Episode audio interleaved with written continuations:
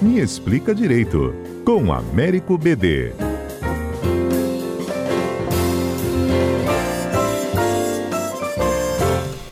Ei, BD, bom dia. Bom dia, Fernanda. Bom dia, ouvintes. BD, a gente está aqui hoje num programa que fala de retrospectiva e perspectivas, né? Fizemos isso aqui com as pautas do Estado. Há pouco o Sudré falou sobre a tecnologia, as tecnologias né, que chegaram em 2023. E a gente fala também sobre as pautas né, no mundo jurídico que tomaram conta da, da discussão, muitas delas, inclusive, políticas, né, BD? Perfeito, Fernanda, perfeito. O Supremo tem um papel cada vez mais presente no dia a dia do cidadão é, como um reflexo que a Constituição e a política eles estão presentes na vida do, do cidadão, né? Ah, se fala que todo cidadão é um legítimo intérprete da Constituição, então a, a Constituição ela precisa ser conhecida e aplicada e o, e o, Supremo acaba que catalisa, é, é, o local que tem em muitos temas a última palavra é, ou se não a definitiva, mas a, provoca toda uma reação para que a sociedade possa discutir também através do parlamento, também através de outros setores. Então, como você falou, tanto de retrospectiva como perspectiva, nós tivemos várias decisões importantes, mas umas que não acabaram. Né? Tem, tem temas no Supremo que continuam pendentes e que são cenas dos próximos capítulos e, e, algumas decisões esse ano muito importantes. Então, todo o debate sobre 8 de janeiro, já tivemos alguns julgamentos do 8 de janeiro, outros julgamentos ainda estão por acontecer. Você teve julgamentos importantes é, no Supremo definindo que pessoas que devem né, a possibilidade da justiça aplicar a restrição de carteira de motorista, de passaporte, como formas de obrigar a pessoa a pagar a dívida.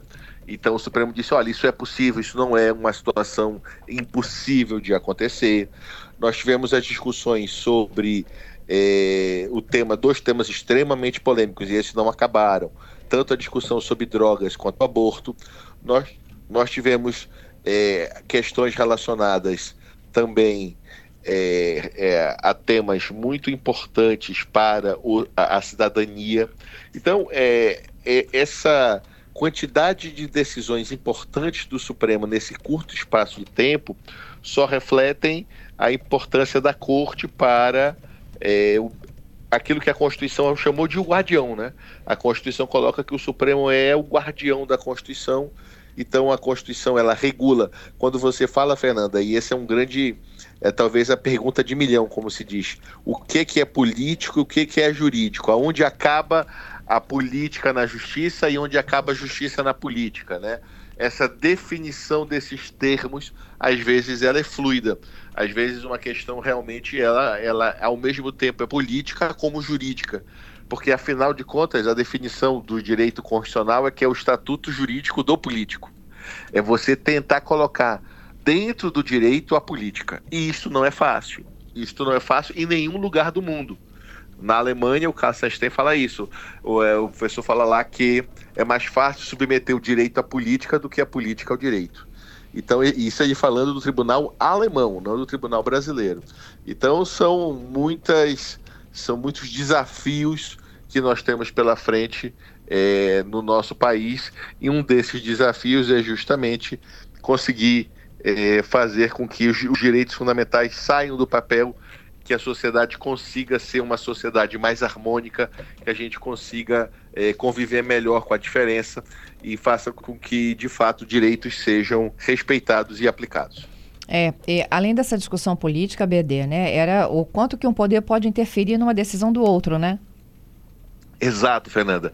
Essa é uma discussão muito interessante, porque tecnicamente não existe hierarquia entre os três poderes. O que há é uma separação. Alguns falam até separação de funções.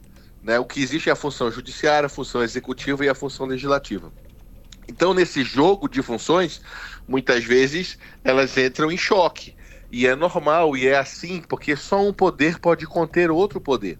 Então, veja que é, o executivo administra, o legislativo faz as leis e o judiciário julga se as leis são adequadas e se a administração está de acordo com a lei. Na verdade, o parâmetro é a Constituição. A Constituição está acima dos três poderes. todos devem respeito à Constituição. Agora, como nós vamos implementar isso no caso de divergência, o judiciário entendendo uma coisa, o executivo outra e o legislativo outra, aí foi a própria Constituição que coloca que algumas medidas a última palavra é do legislativo, algumas medidas a última palavra é do executivo e algumas medidas, especialmente direitos fundamentais, especialmente cláusulas pétreas, a última palavra é do judiciário. Então foi a própria Constituição que fez essa divisão. Então é, e a gente precisa valorizar a nossa Constituição. O Brasil, apesar de todas essas brigas e polarizações, nós temos uma Constituição que sobrevive. É certo que ela tem mais de 130 emendas, é emenda demais para a Constituição. Mas a Constituição ainda ela tenta apaziguar é, todos esses conflitos. É isso. BD, te agradeço por mais um ano de parceria, já que em 2024, quarta que vem, né?